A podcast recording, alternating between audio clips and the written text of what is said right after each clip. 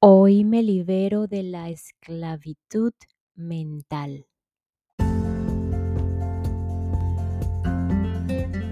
Tenemos que reconocer que estamos contaminados inevitablemente del sistema de creencias que ha sido creado consciente o inconscientemente, no lo sé, por el ego, ese sistema de pensamiento llamado ego que está allí ha estado allí por siglos y siglos.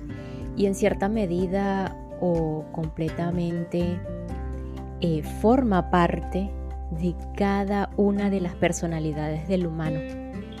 Y que está full o llena de información que conduce desafortunadamente quizás al, al sufrimiento tenemos que reconocer que somos esclavos mentales como humanos, como personas y con una gran dependencia del medio externo. Algunos ya se han liberado progresivamente y si continuamos aquí en la experiencia, mm, pues no completamente. Sin duda, y los que me han seguido hasta acá, saben que o ya saben que para estar en ese estado interior de independencia, por decirlo así de una manera libres espiritualmente, es necesario haber desarrollado cierto nivel de comprensión de la vida. El humano en cada una de sus etapas evolutivas puede ir liberándose de su esclavitud mental al comprender que somos los únicos dueños de nuestras decisiones. Somos responsables. Cuando nos hacemos consciente de que, de que somos los únicos dueños y los tomadores de decisiones, ya estamos listos para emprender el camino de la liberación. Asumo todas y cada una de mis decisiones ante las diversas circunstancias de la vida.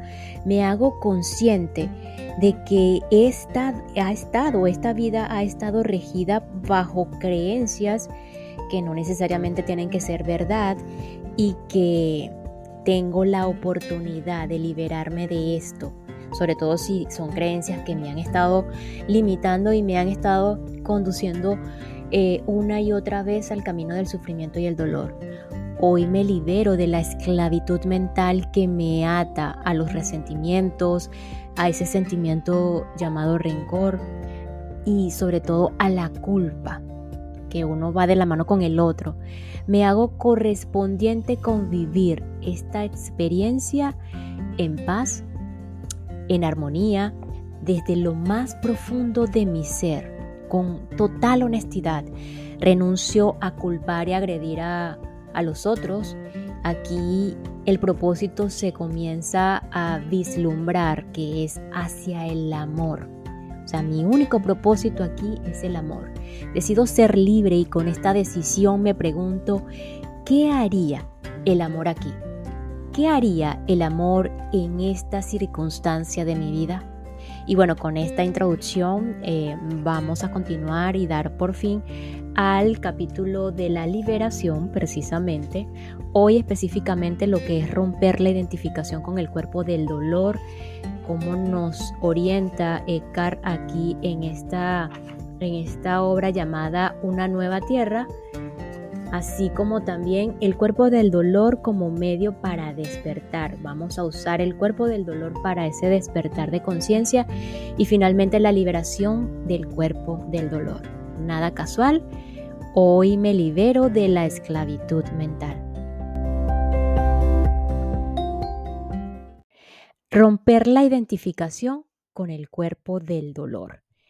La emanación de energía de una persona con un cuerpo del dolor activo es muy particular y les resulta muy desagradable a los demás. Cuando se cruzan con esa persona, hay quienes sienten la necesidad de apartarse inmediatamente o de reducir al mínimo su interacción con ella. Se sienten repelidas por su campo de energía. Otras personas sienten una ola de agresión dirigida contra ellas y reaccionan con grosería, atacándola verbalmente o hasta físicamente también. Eso significa que hay algo en su interior que resuena con el cuerpo del dolor del otro. Aquello contra lo cual reaccionaron con tanta fuerza vive en su interior también. Es su propio cuerpo del dolor. No sorprende entonces que las personas cuyos cuerpos del dolor son pesados y activos vivan con frecuencia en situaciones de conflicto. Algunas personas, como es natural, ellas mismas las provocan, pero otras veces quizás ni siquiera hagan nada. La negatividad que emanan es suficiente para atraer la hostilidad y generar el conflicto. Se necesita un alto grado de presencia para evitar reaccionar cuando se está frente a una persona con un cuerpo del dolor tan activo. Cuando logramos estar presentes, a veces sucede que nuestra presencia lleva a la otra persona a dejar de identificarse con su cuerpo del dolor y a experimentar el milagro de un despertar súbito. Aunque ese despertar sea de corta duración, será la iniciación de todo el proceso. Uno de esos primeros despertares que pude observar ocurrió hace muchos años. Eran casi las 11 de la noche cuando sonó el timbre de mi casa. Por el intercomunicador oí la voz angustiada de mi vecina Ethel Necesito hablar contigo. Es muy importante. Por favor, déjame entrar. Ethel era una mujer madura, inteligente y muy culta. También tenía un ego fuerte y un cuerpo del dolor pesado. Había escapado de, la Alemania nazi siendo adolescente y muchos los, de los miembros de su familia habían muerto en los campos de concentración. Ethel se sentó en mi sofá y con manos temblorosas sacó de una carpeta unas cartas y documentos que esparció por el sofá y por el piso. Tuve inmediatamente una extraña sensación como si algún interruptor hubiera subido al máximo la intensidad de la luz dentro de mi cuerpo. No tuve más alternativa que permanecer abierto, alerta, intensamente presente, presente con cada célula de mi cuerpo. La miré sin pensar ni juzgar y la escuché atentamente, sin hacer comentarios mentales. De su boca brotaron las palabras más o las palabras a borbotones. Hoy recibí otra carta perturbadora. Están fraguando una venganza en mi contra. Debes ayudarme. Debemos luchar juntos contra ellos. Esos abogados corruptos no se detendrán ante nada. Perderé mi casa, me amenazan con expropiarme. Logré entender que se negaba a pagar la cuenta de los servicios porque los administradores del inmueble no habían realizado unas reparaciones. Ellos, por su parte, amenazaban con demandar. Perdón. Habló durante cerca de 10 minutos yo me limité a oírla en silencio, súbitamente dejó de hablar, miró los papeles esparcidos por todas partes como si acabara de despertar de un sueño, se calmó y dulcificó. Todo su campo de energía cambió. Después me miró y dijo, esto realmente no tiene importancia alguna, ¿verdad? No, no la tiene, respondí. Permaneció en silencio un par de minutos y después recogió sus papeles y se fue. A la mañana siguiente me detuvo en la calle y me dirigió una mirada de suspicacia. ¿Qué me hiciste? Anoche por primera vez en muchos años pude dormir bien. En realidad dormí como un bebé. Pensaba que yo le había hecho algo, pero no era así. En lugar de hacerme esa pregunta, quizás ha debido preguntar sobre lo que yo no había hecho no había reaccionado, no había confirmado la realidad de su historia, no había alimentado su mente con más pensamientos ni su cuerpo del dolor con más emoción. Le había permitido experimentar su experiencia de ese momento y para permitir tal cosa es preciso no interferir y no hacer. estar presente siempre es una vía mucho más poderosa que hacer o decir. Si bien algunas veces el hecho de estar presente puede dar lugar a palabras o actuaciones. Aunque no se produjo en ella una transformación permanente, pudo vislumbrar lo posible, aquello que ya vivía en ella, en el Zen. Ese destello se denomina Satori. Satori es un momento de presencia. Es un instante en el cual dejamos de lado la voz mental, los procesos de pensamiento y su manifestación física en forma de emoción. Es el afloramiento de un espacio interior donde antes residía el tumulto y la perturbación causados por los pensamientos y las emociones. Como la mente pensante es incapaz de comprender la presencia, suele interpretarla erróneamente. Nos acusará de indiferentes, distantes, crueles y de no establecer relaciones. La verdad es que si nos relacionamos, sí nos relacionamos, pero a un nivel más profundo que el del pensamiento y la emoción. En realidad es que a ese nivel hay una verdadera comunión, una unión que va mucho más allá de la relación. En la quietud de la presencia podemos sentir la esencia informe de nuestro ser y de los demás también. Reconocer la unidad o la unicidad en nosotros mismos y en el otro es el verdadero amor el verdadero interés y la verdadera compasión. Factores desencadenantes. Algunos cuerpos del dolor reaccionan solamente ante una determinada situación o ante un cierto factor desencadenante, el cual por lo general resuena con un determinado tipo de dolor emocional experimentado en el pasado. Por ejemplo, si un niño crece con padres para quienes el dinero es motivo de dramas y conflictos frecuentes, podría absorber el temor de sus padres con respecto al dinero y desarrollar un cuerpo del dolor que se activa cuando hay de por medio problemas económicos.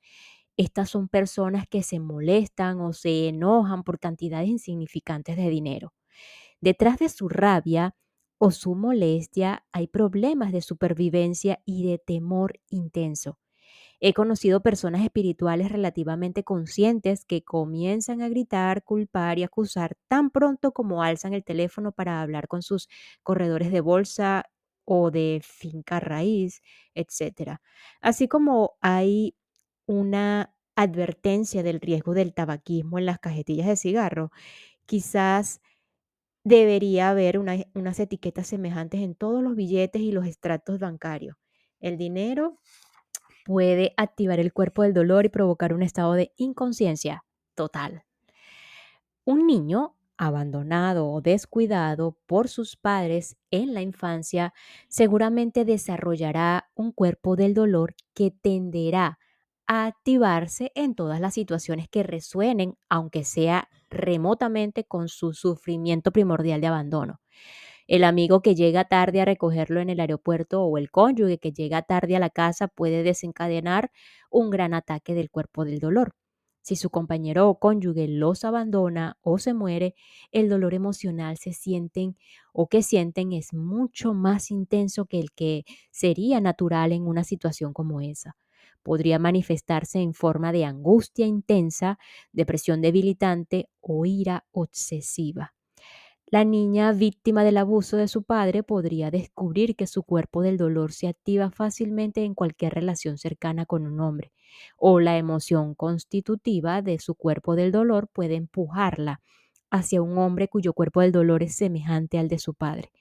Su cuerpo del dolor puede sentir una atracción magnética hacia alguien que pueda alimentarlo con el mismo dolor.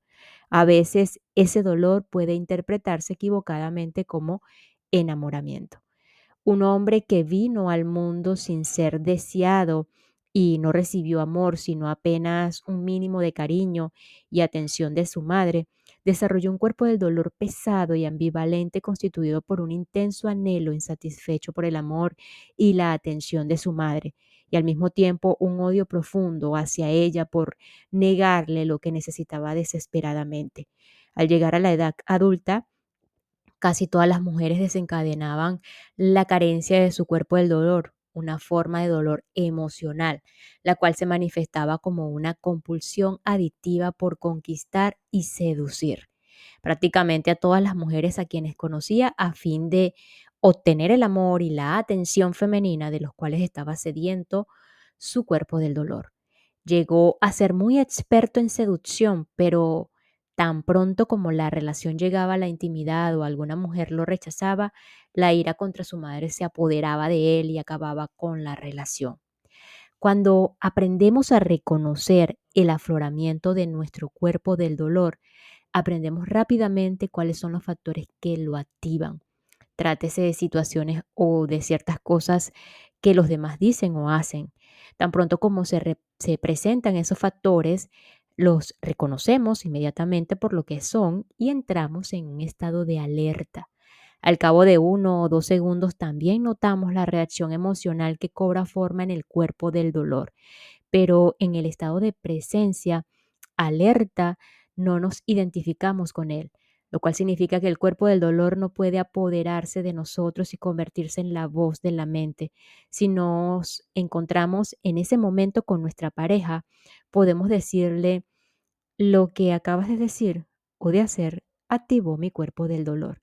Así podemos establecer un acuerdo según el cual cada vez que alguno de los dos diga o haga algo que active el cuerpo del dolor del otro, lo mencionamos inmediatamente.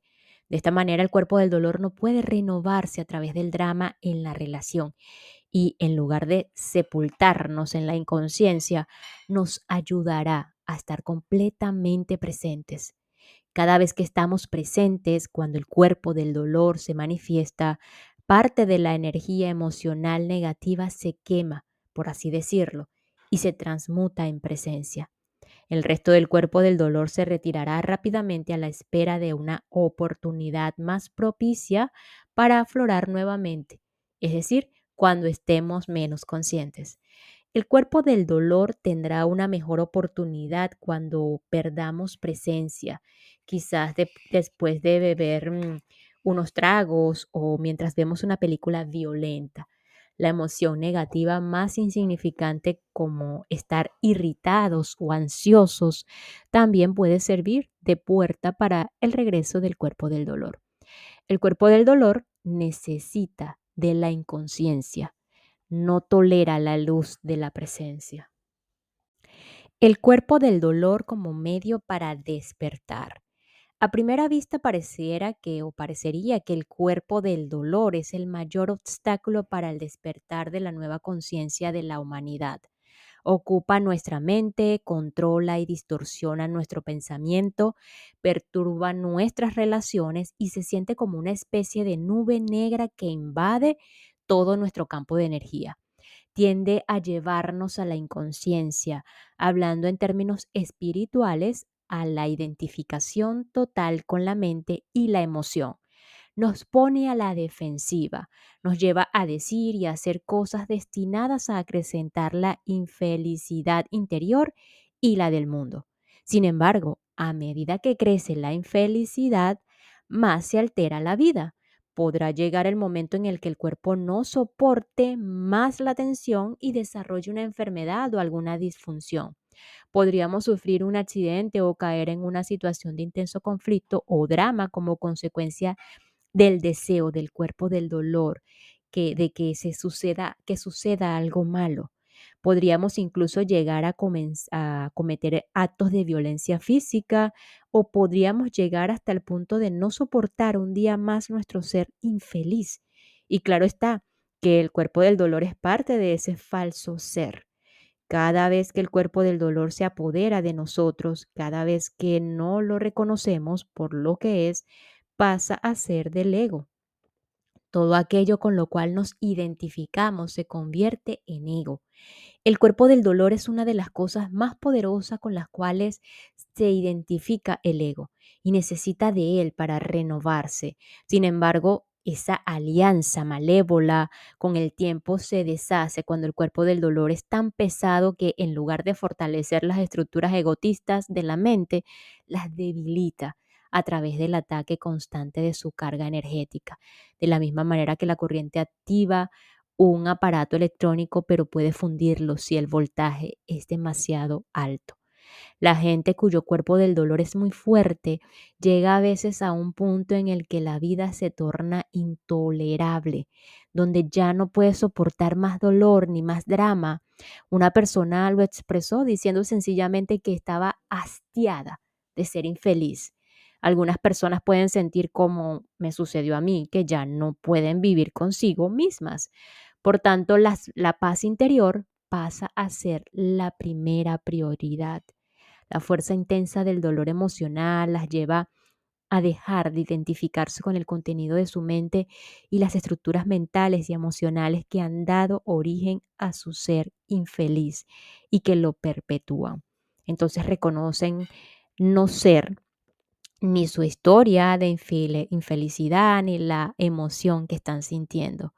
En lugar de empujarlas hacia la inconsciencia, el cuerpo del dolor se convierte en el vehículo para despertar, en el factor decisivo que las obliga a asumir el estado de presencia.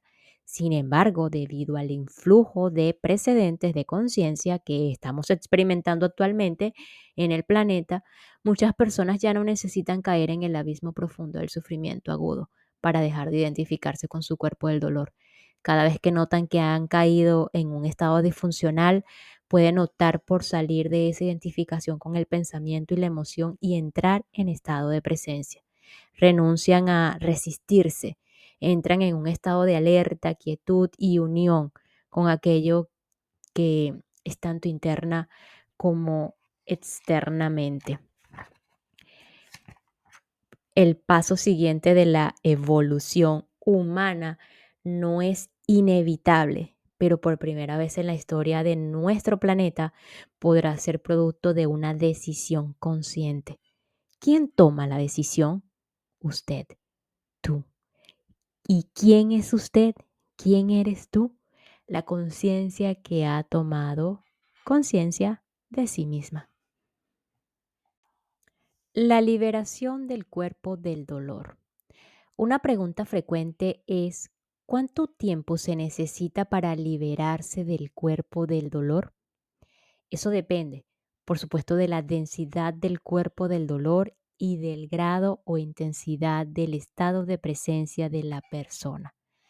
Pero la causa del sufrimiento que nos infligimos e infligimos a los demás no es el cuerpo del dolor, sino la identificación con él no es el cuerpo del dolor, sino la identificación con él, la que nos empuja a revivir el pasado una y otra vez y la que no la que nos mantiene en un estado de inconsciencia.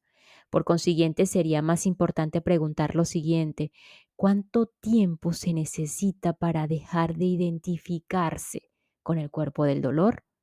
Y la respuesta a esa pregunta es que no se necesita tiempo.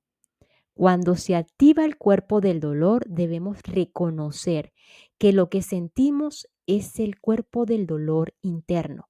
Ese reconocimiento es todo lo que se necesita para romper la identificación con el cuerpo del dolor. Y cuando la identificación cesa, comienza la transmutación. El hecho de saber impide que la vieja emoción se suba a la cabeza y se apodere no solamente del diálogo interno, sino también de nuestros actos y de nuestras interacciones con los demás. Eso significa que el cuerpo del dolor queda imposibilitado para renovarse a través de nosotros. Entonces, la emoción permanece en nosotros durante un tiempo y emerge periódicamente. Ocasionalmente puede también engañarnos para que nos identifiquemos con ella y no, no podamos ver la identificación, pero no por mucho tiempo. El hecho de no proyectar las viejas emociones sobre las situaciones implica tener que enfrentarlas directamente en nuestro interior. Si bien puede no ser agradable, no nos, no nos matará. Nuestra presencia es más que capaz de, de repelerla. La emoción no es nuestra esencia. Cuando sienta el cuerpo del dolor, no caiga en el error de pensar que hay algo malo en usted. Al ego le encanta cuando nos convertimos en problema. El reconocimiento debe ir acompañado de aceptación. Cualquier otra cosa lo debilitará. Aceptar implica permitirnos sentir lo que sea que estemos sintiendo en el momento. Es parte de la existencia del ahora. No podemos discutir con ello qué es. Bueno, sí se puede, pero a costa del sufrimiento. Aceptando nos convertimos en lo que somos, vastos y espaciosos. Nos convertimos en el todo que somos, dejamos de ser un fragmento, como lo cree el ego, y damos paso a nuestra verdadera naturaleza. Y entonces somos una con la naturaleza de Dios. Jesús lo enseñó cuando dijo, por tanto, sean uno como el Padre que está en el cielo es uno. La frase del Nuevo Testamento que dice sean perfectos es una traducción errada de la frase original en griego que significa íntegro. Eso quiere decir que no necesitamos convertirnos en uno, sino que ya lo somos, con o sin el cuerpo del dolor.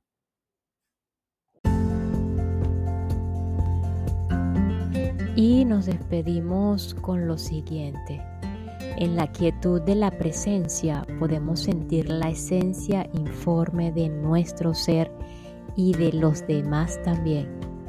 Reconocer la unicidad en nosotros mismos y en el otro es el verdadero amor, el verdadero interés y la verdadera compasión. Nos escuchamos en el próximo episodio para continuar con este proyecto tan maravilloso llamado Una nueva tierra, un despertar al propósito de tu vida de el autor alemán Eckhart Tolle, una herramienta más para ayudarnos a conectar con el verdadero amor. Gracias, gracias, gracias.